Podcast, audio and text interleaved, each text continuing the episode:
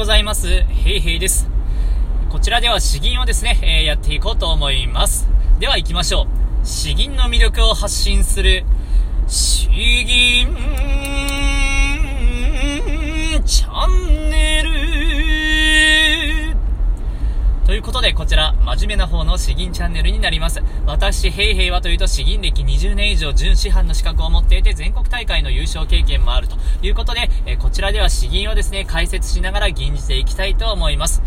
本日ご紹介する吟はですね、城山、お城の山と書いて城山という、詩ですね。西道仙という方が、1800年代に、作った詩文になります。これはですね、かの有名な西郷隆盛、この方が最後に、政府方と戦って、敗れた城山、それを舞台にした吟に詩文になります。実際には西郷隆盛がそこで戦死したという話を聞いて、この西道仙という方が想像して、どんな壮絶な戦いぶりだったろうということを、もう思いを馳せてですね、自分同じ故郷である鹿児島を思いながら作った詩文というふうに聞いております。もうですね、とにかくもう強い、詩吟です。我が剣はすでに折れ、我が馬は倒る。ここがですね、もう、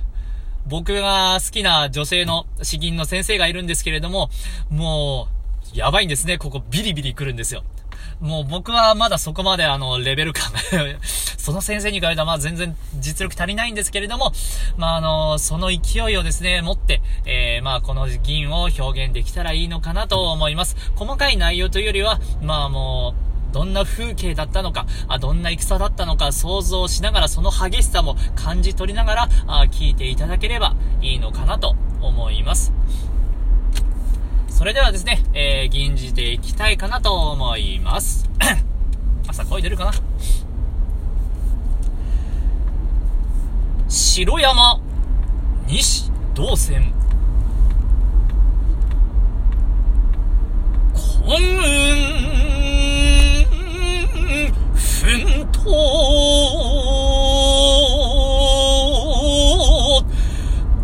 囲みを破って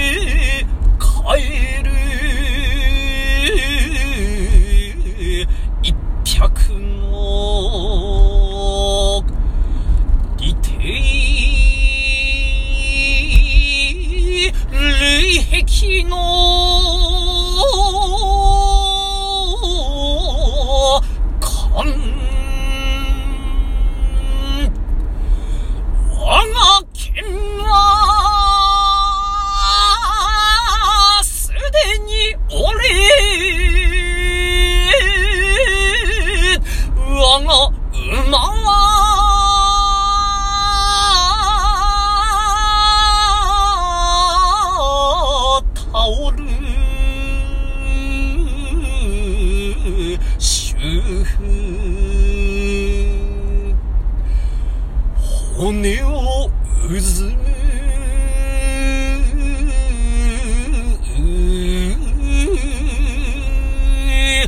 故郷の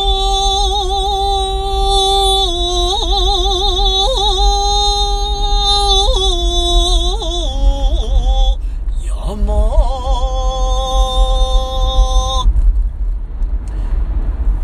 いやちょっとすいません、多分出しすぎて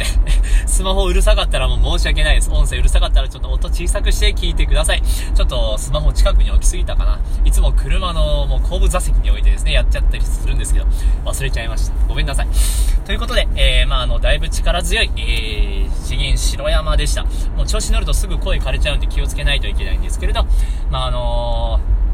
いいですね。力強い声と、力強い詩吟、これがだいぶ合わさると僕すごいやりやすいんですけど、もっと深みを出していかないとなとも思っています。